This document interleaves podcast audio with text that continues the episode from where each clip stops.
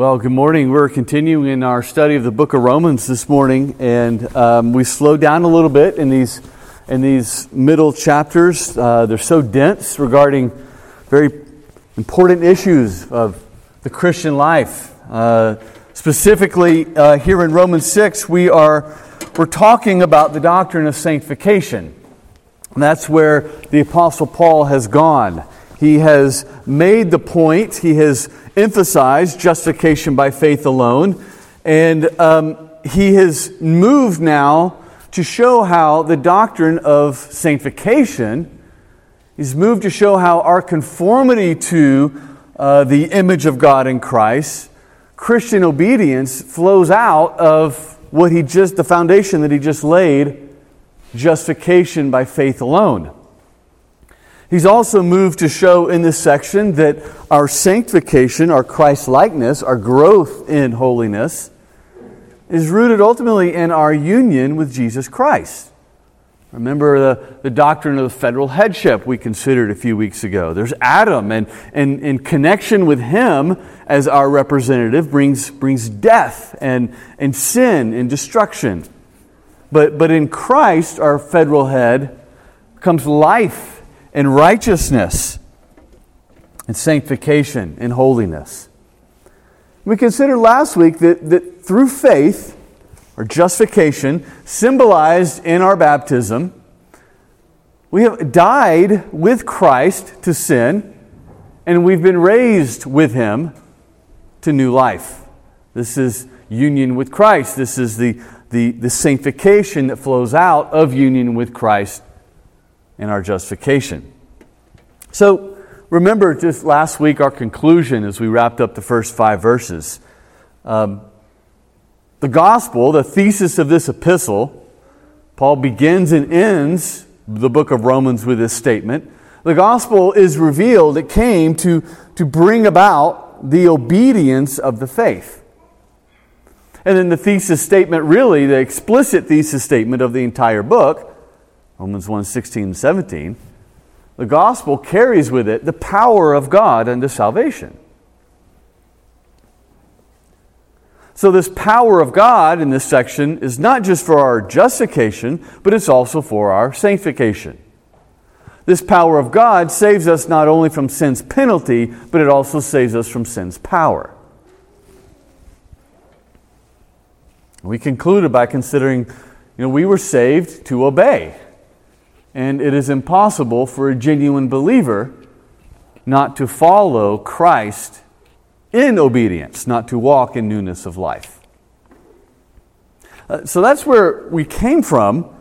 Today, some of the big questions that Paul's going to answer in this section maybe are summarized in this way. Why is it impossible for a Christian to live in sin?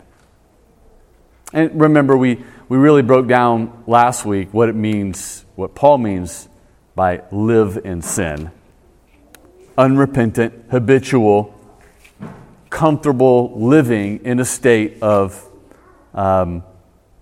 sin, of unrighteousness. Why is it impossible for a Christian to live in such a way? What actually breaks the power of sin?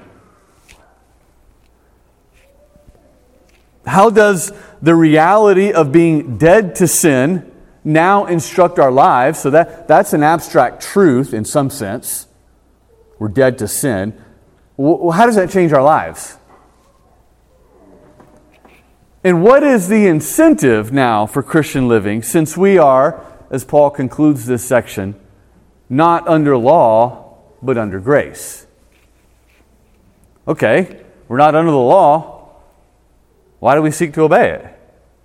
What's the incentive for obeying it? These are some of the questions that he's going to answer in this section. And really, to kind of give you a thesis here, my best attempt at it, just to give you a little taste of what we're going to see. Our justification by faith is a life-giving verdict whereby the power of Christ's resurrection, the new creation, has dawned in our hearts, which leads us to walk in newness of life. And we're called to strive to know this justification, this life-changing, life-giving verdict, with an ever deeper understanding and to cooperate, to live in accordance with who we are in Him. Yeah, I know that's a lot. So we'll unpack that. But that's just a little taste of where we're going. So let's begin, of course, by jumping in where we left off.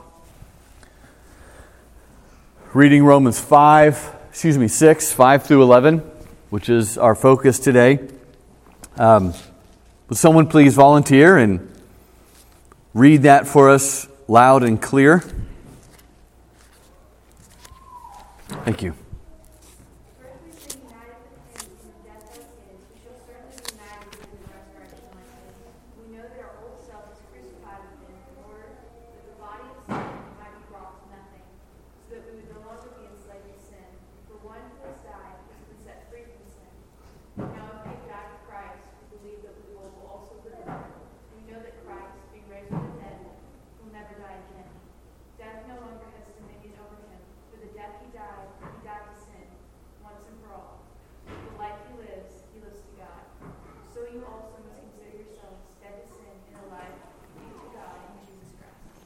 Thank you. So here we get an elaboration of his point, and then he moves toward applying it at the end. Here's what you need to do now in light of this reality. So that's kind of the structure. And of course, in verse 12 through 14, he's going to apply it even more, and we will get there as well. But I want you to notice a couple of things as we jump in. First, notice that the 4 in verse 5 is an elaboration on the previous point. For if we have been united with Him. All right, he just declared that union with Christ. So he's elaborating on this. For if we have been united with Him. He's talking about the death of Christ and the resurrection. What's his point in this? His point is you can't just say you've died with Christ as if my sins are forgiven. For if you died with Christ, which means your sins are forgiven, then you have also been raised with Christ to newness of life. His point here is that they go together. And I point that out because, I guess this demonstrates the folly of antinomianism. That our sins are forgiven, therefore, it doesn't matter how I live. It doesn't matter whether I walk in obedience or not. This verse doesn't allow that. They go together. If we've been united with Him in His death, if your sins are forgiven, then you're also united with Him in His resurrection. Which means newness of life.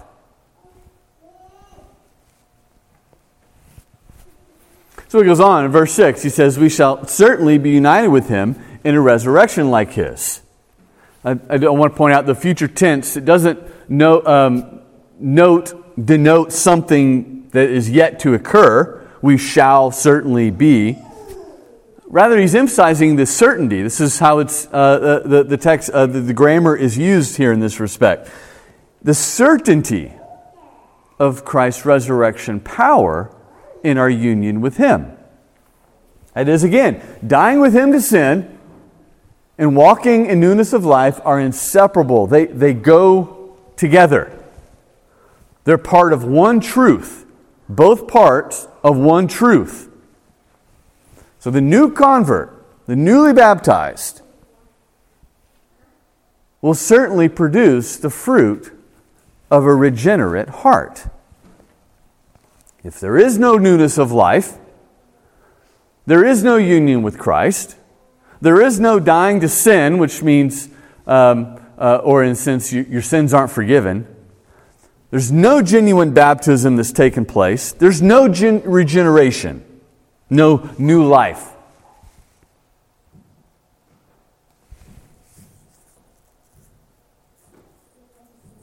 So this raises a question. pose it to you this way. What at the root of these things leads to newness of life?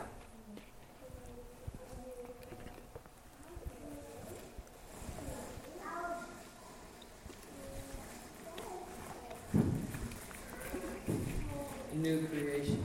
New creation.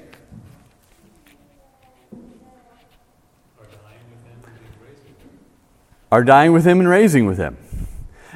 Yes, and I ask the question this way because we might say, what leads to it? Our own efforts at repentance? Our self-discipline? Our moral renewal? You know, it can be easy to frame the power of Christian living in this way. It can be common to speak of Him in this way. Of course, the Lord uses our repentance. The Lord uses our discipline and our attempts at moral renewal. But I point this out just simply because I want you to see, ultimately, it's the result of the power of Christ's resurrection. That's what breaks the power of sin.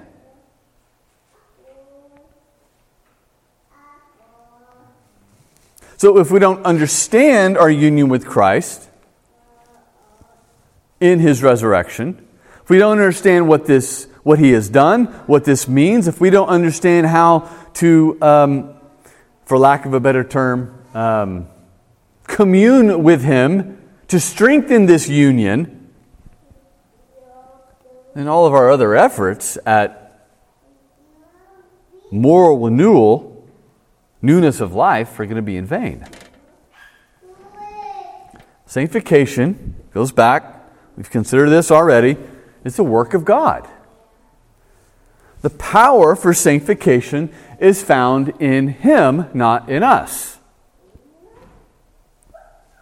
Our catechism says this quite explicitly.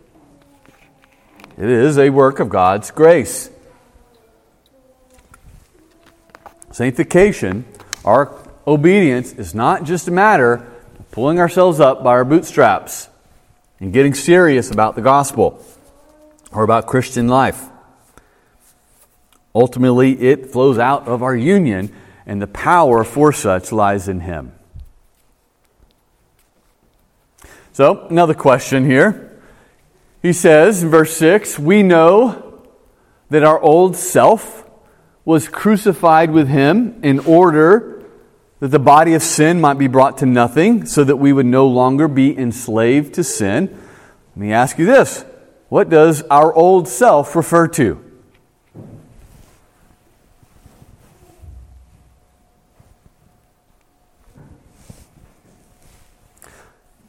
Most people, a lot of people, read this and assume that the old self refers to the dead, sinful, corrupt us, as if salvation has brought a new me, a new creation, which of course it has. We'll consider that in just a moment. Is this Paul's point? Maybe would be a better way of putting it.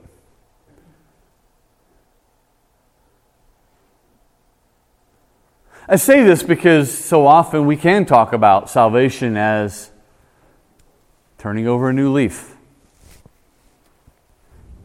That's the old me. Now's the new me. And that's true. Absolutely it's true. Again, we'll consider this in just a moment. I have found, though, that with new converts, typically there is a season of tremendous change and growth. But 6 months, 8 months, a year and a half later, sometimes they can find themselves falling back into some of the old patterns of their old life. And there can be a great confusion and frustration. Maybe I wasn't really converted. Maybe I'm not really different than I was before. Why am I still struggling with this sin? Why am I still following in these patterns? Why are these things still attractive to me? And it can cause great distress, discomfort, questioning of salvation. We'll consider new creation in just a moment, but for now, I want you to note the Greek term, the Greek actually reads, our old man. our father, our old man, not our old self.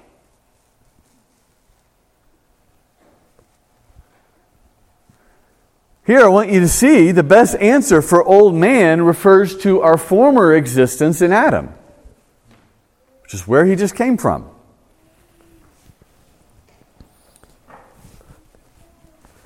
We know that our old Adam, our old man, our father Adam,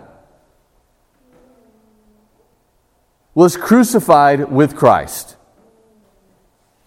Because this is getting at what breaks the legal power of sin. We're no longer united to Adam now that we are in Christ. Thus, we are no longer under the enslavement to sin that is found in him and in that covenantal union. If you're under Adam, you receive what's in Adam. If you're under Christ, you receive what's in Christ. Paul's nailing down this point. You're united to somebody else, somebody new. The old Adam in you was crucified. And that was done so that now you can walk in newness of life, so that you can be sanctified, so that you can turn over a new leaf, so that you can live in accordance with a new creation. It's not that you're zapped in a moment, now you're a new self, as if you're not going to fall back into those habits again. We'll see at the end of the chapter, at the end of this passage, he gives some commands about not letting sin reign in your mortal body. That wouldn't make sense if your old self was just done with already, like old you. That makes sense, right? He wouldn't have to tell you to not let sin reign if your old self and now you're just entirely new. Now we are new. That's why the tension here. I don't want to overstate my case. But this is key. This is helpful in understanding the doctrine of sanctification and the progress of it in the Christian life and the fact that it is an ongoing work. And oftentimes it is slow. It is painful. It takes a long time to see clear fruit. And yet it inevitably follows justification by faith. It is an indispensable part of our salvation, the Christian life. So let's think then now about this idea of new creation. We know that we are a new creation in Christ. 2 Corinthians 5:17 says that clearly. If anyone is in Christ, he is a new creation. The old things have passed away. Behold, the new has come.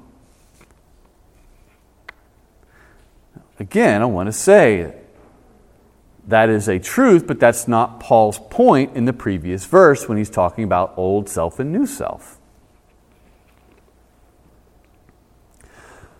Rather, he moves on in verse 7 to talk about this new creation. We are a new creation, he says that in verses 7 through 10. One who has died has been set free from sin. If we've died with Christ, we believe that we will also live with him.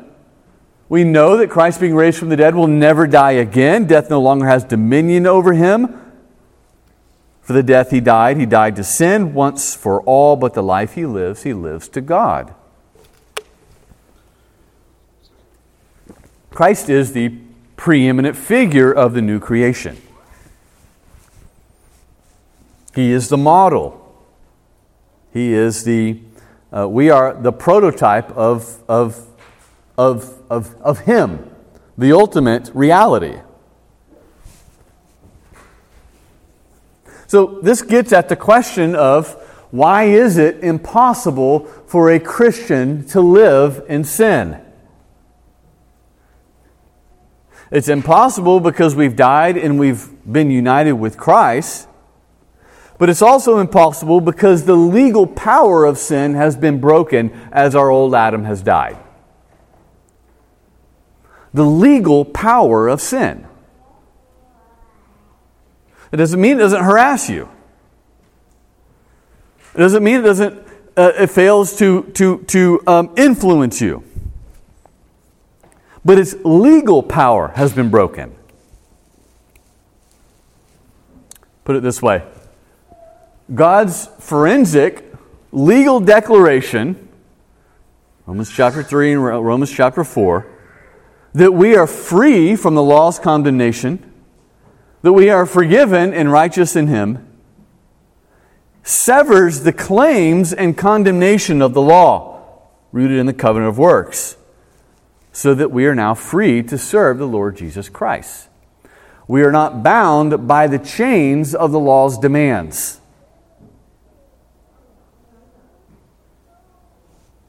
We are not bound by the chains of do this and live. We're not bound by the chains of don't do this and die. The legal power of sin has been broken. And so in this, we're not just a new creature, as if instantly sanctified, but we are part of the new creation. The power of the new creation, which raised Christ from the dead, is at work in us.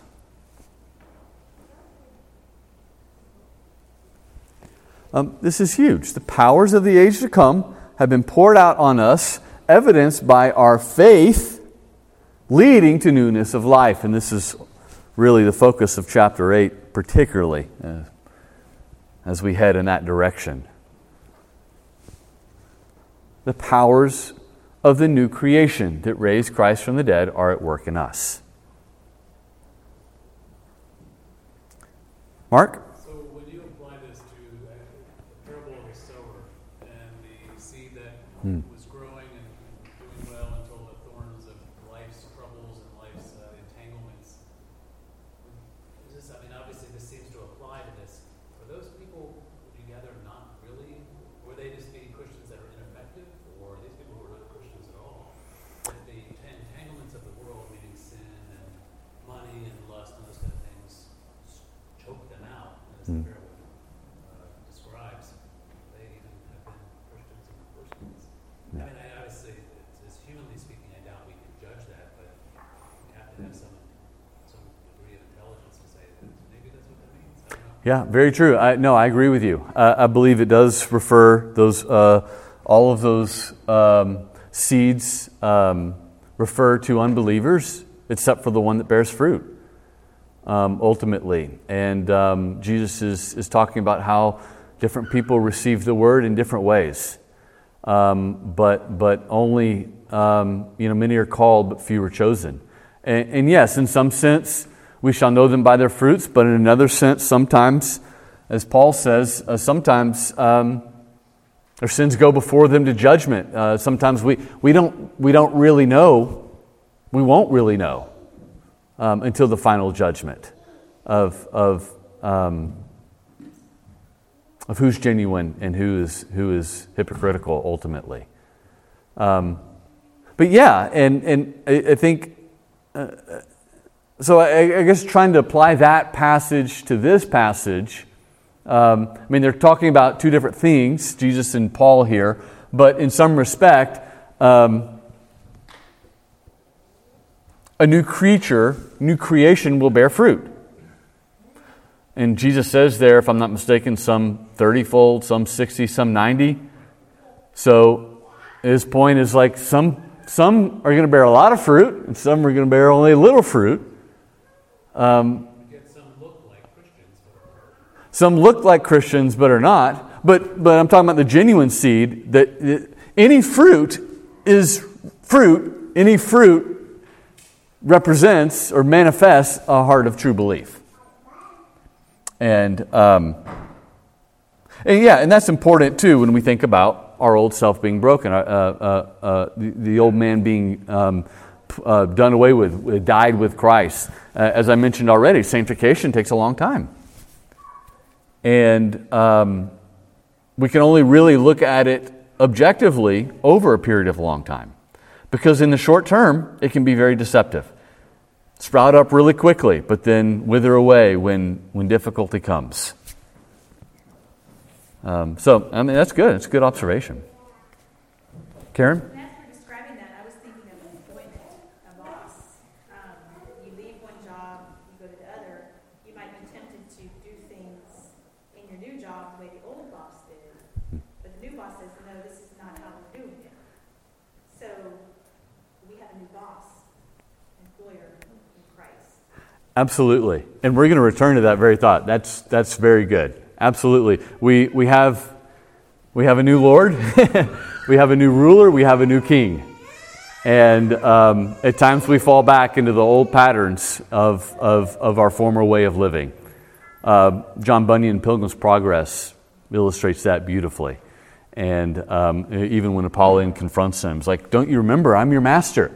And he's like, well, no, not anymore. I don't have to follow you anymore. You have no claim over me anymore. But absolutely, we're going to return to that in just a moment. So what I want you to see, though, in this respect, at this point, in a very real sense, our death and resurrection have already taken place. In a spiritual sense, if you're in Christ, your death and your resurrection have already happened. In a spiritual sense. The death, the curse, the judgment for your sin happened at the cross. Now, your physical death simply serves to usher you into the presence of God. That final judgment that you deserve because of your sin has already happened in Christ. In the same way, your resurrection has already happened, spiritually speaking. Your spirit, your soul, has been raised. The only thing that awaits is now your body. Just as dead people are free from sin, from the constraints of their former life, so are we spiritually. You ever heard a believer say before, my dad, he's not here, my dad says this all the time. He says, one of the things I'm most looking forward to in eternity is that I won't sin anymore. I won't struggle with sin anymore. I won't be tempted to sin anymore. Because he's like, 70 plus years, I'm over it. I'm done. I hate it. Well, dead people are free from sin, from the constraints of this life. I read on Twitter the other day. Don't go on Twitter, but I read on Twitter the other day. I was brave. Somebody said we should take all the student loan debt in our nation and put it on one person, and that's about to die, because when you die, your debt's no longer. You don't have to pay them anymore, right? And somebody responded and said, hey, buddy, I'm a pastor, and I got really good news for you.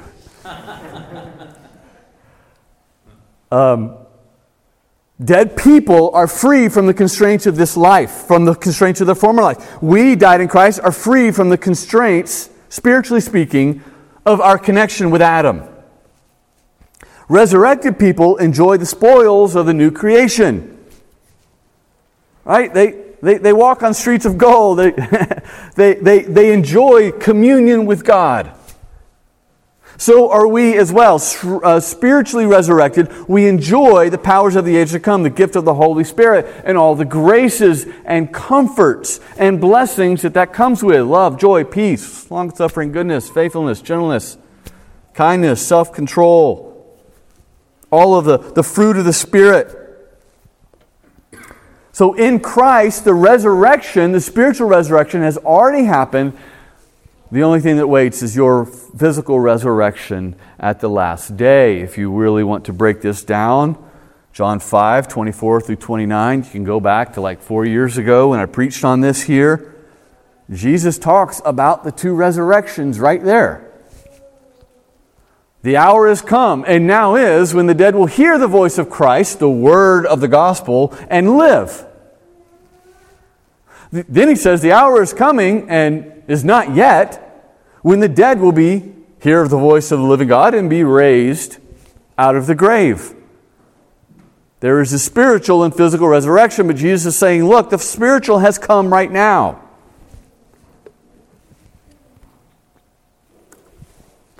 Paul is saying you need to live in the reality that you have been raised from the dead.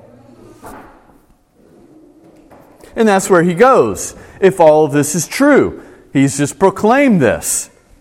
What should our response then be? You must live in the reality of this because you must consider yourselves, you must reckon yourself dead to sin and alive to God in Christ. Consider means to count, to reckon. Consider. Now that's supposed to say live, not life. Live in the reality of who we are as dead to sin and alive in Christ. It means to live in this knowledge that we've been justified, that we're free from sin's enslavement, that we enjoy the benefits of the new creation. In fact, we have those things at our disposal. And that these realities then are to shape our every word, our every thought, our every deed.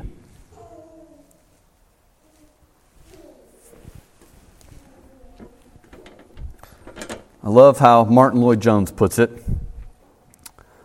He gives the analogy pulled from the Civil War and the freeing of the African slaves.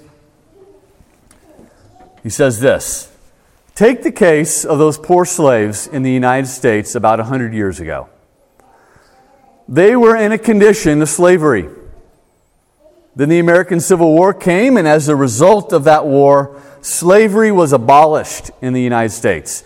But what had actually happened? All slaves, young and old, were given their freedom, but many of the older ones who had endured long years of servitude found it very difficult to understand their new status. They heard the announcement that slavery was abolished and that they were free, but hundreds, not to say thousands, of times in their lives, their afterlives and experiences, many of them did not realize it. And when they saw their old master coming near, they began to quake and to tremble, and to wonder whether they were going to be sold. And he says, you can still be a slave experientially, even when you are no longer a slave legally. Whatever you may feel, whatever your experience may be, God tells us here through His Word that if we are in Christ, we are no longer in Adam, we are no longer under the reign and rule of sin, and if I fall into sin, as I do, it is simply because I do not realize who I am. Realize it, His exhortation. Reckon it. Consider yourself dead to sin and alive in Christ. This goes back to what Karen said earlier. You have a new master. You see your old master, and you tremble. You fear, oh, I'm still under his authority and rule. Paul is saying you're not thinking rightly. This is a side note. Do you see how sound doctrine is indispensable to the Christian life? We can't just talk about doing great things for God. We first have to know the truth. We first have to consider ourselves dead to sin and alive in God in Christ Jesus, alive to God in Christ Jesus. The grasp of the truth with the mind precedes it entering our heart and then flowing out of our lives. This is why the focus and goal of the church is not necessarily for us to lay out good works for you to do, and to set up programs so that you can follow in good works and put you in the right circumstances to obey God. The primary focus and goal, commission of the church is to make disciples, to teach them everything Christ taught, to lay forth a foundation of sound doctrine so that it flows naturally out of your lives where God has called you. Consider yourself dead.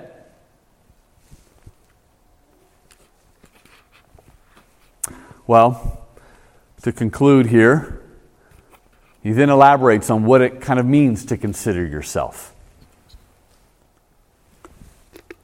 He expands on that just a little bit. He doesn't just leave it there. This is in 12 through 14. Let not sin, therefore, reign in your mortal body to make you obey its passions. That's an imperative. You are to do this. Do not present your members to sin as instruments for unrighteousness. You are to do this. But present yourselves to God as those who have been brought from death to life. You are to do this. And your members to God as instruments of righteousness. For sin will have no dominion over you, since you are not under law, but under grace. Sin will not. Will not. That's strong language. It will not have dominion over you. It's impossible for you to live under the dominion of sin.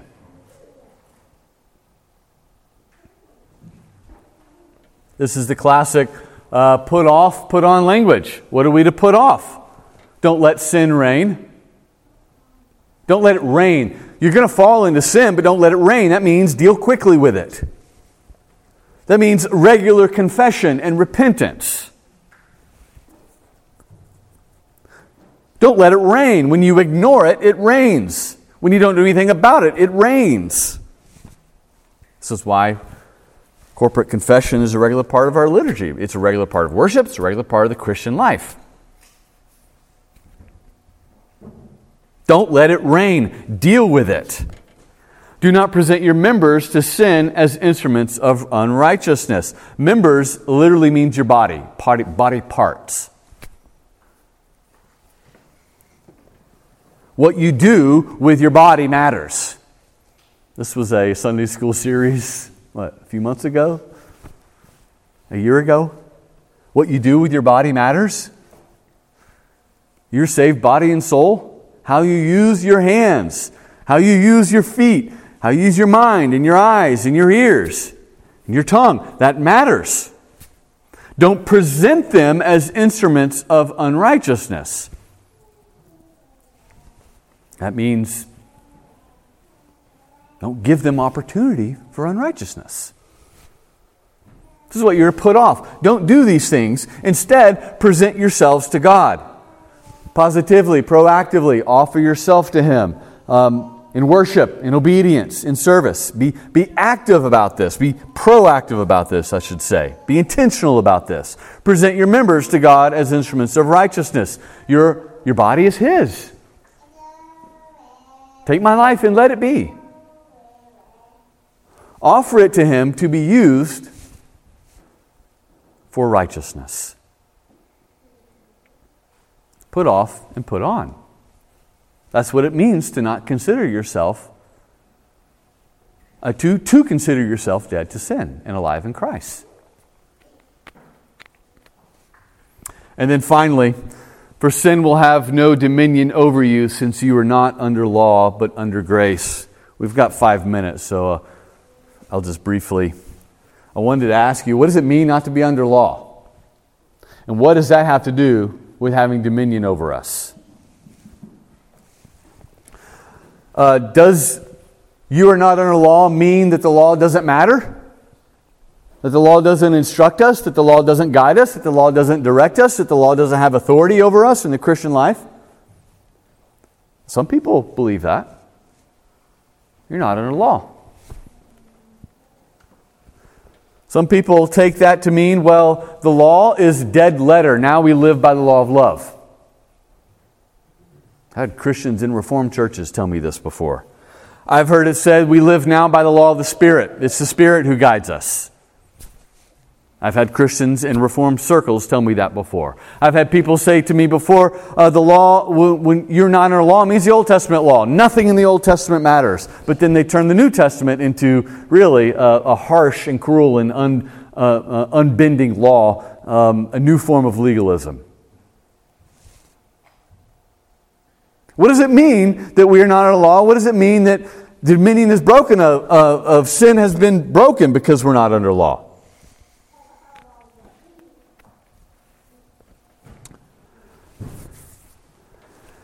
Remember the context.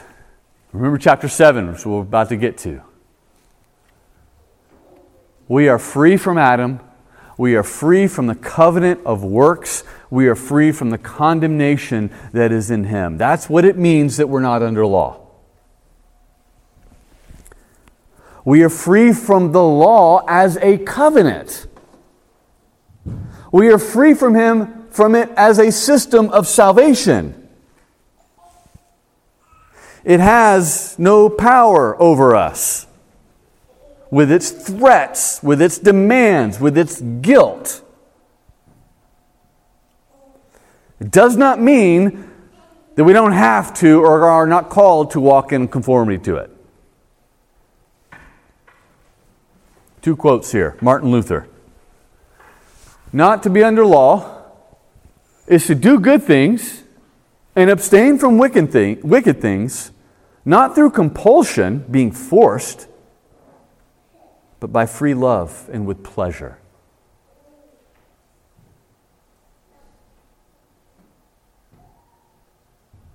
We walk in conformity to the law because the law reflects the righteousness of God. And we love him and we love his righteousness. And we offer ourselves as a living sacrifice to him. Then Dr. Ryan McGraw says this: both legalism and antinomianism share the problem that they treat the law as though its only purpose is to serve as a covenant of works designed to make men acceptable to God. Legalism treats the law as a covenant of works. I have to obey this in order to live.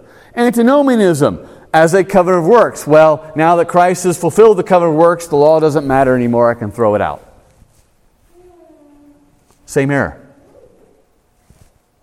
Only the gospel charts that middle path between, okay, the covenant of works has been broken, and yet the law teaches me how to love my Savior.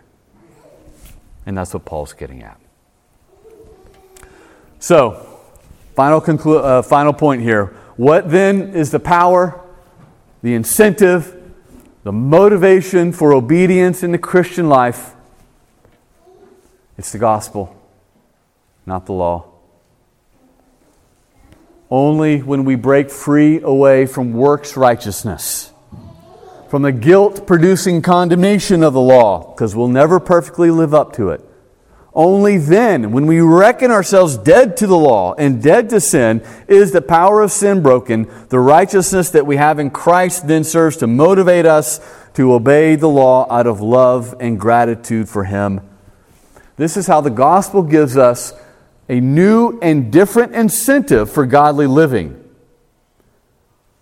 And it's a covenant that comes with resurrected power, the power of God unleashed in this world, the gospel. All right. Any last questions or comments? I had to blitz through that last section, as usual. Karen?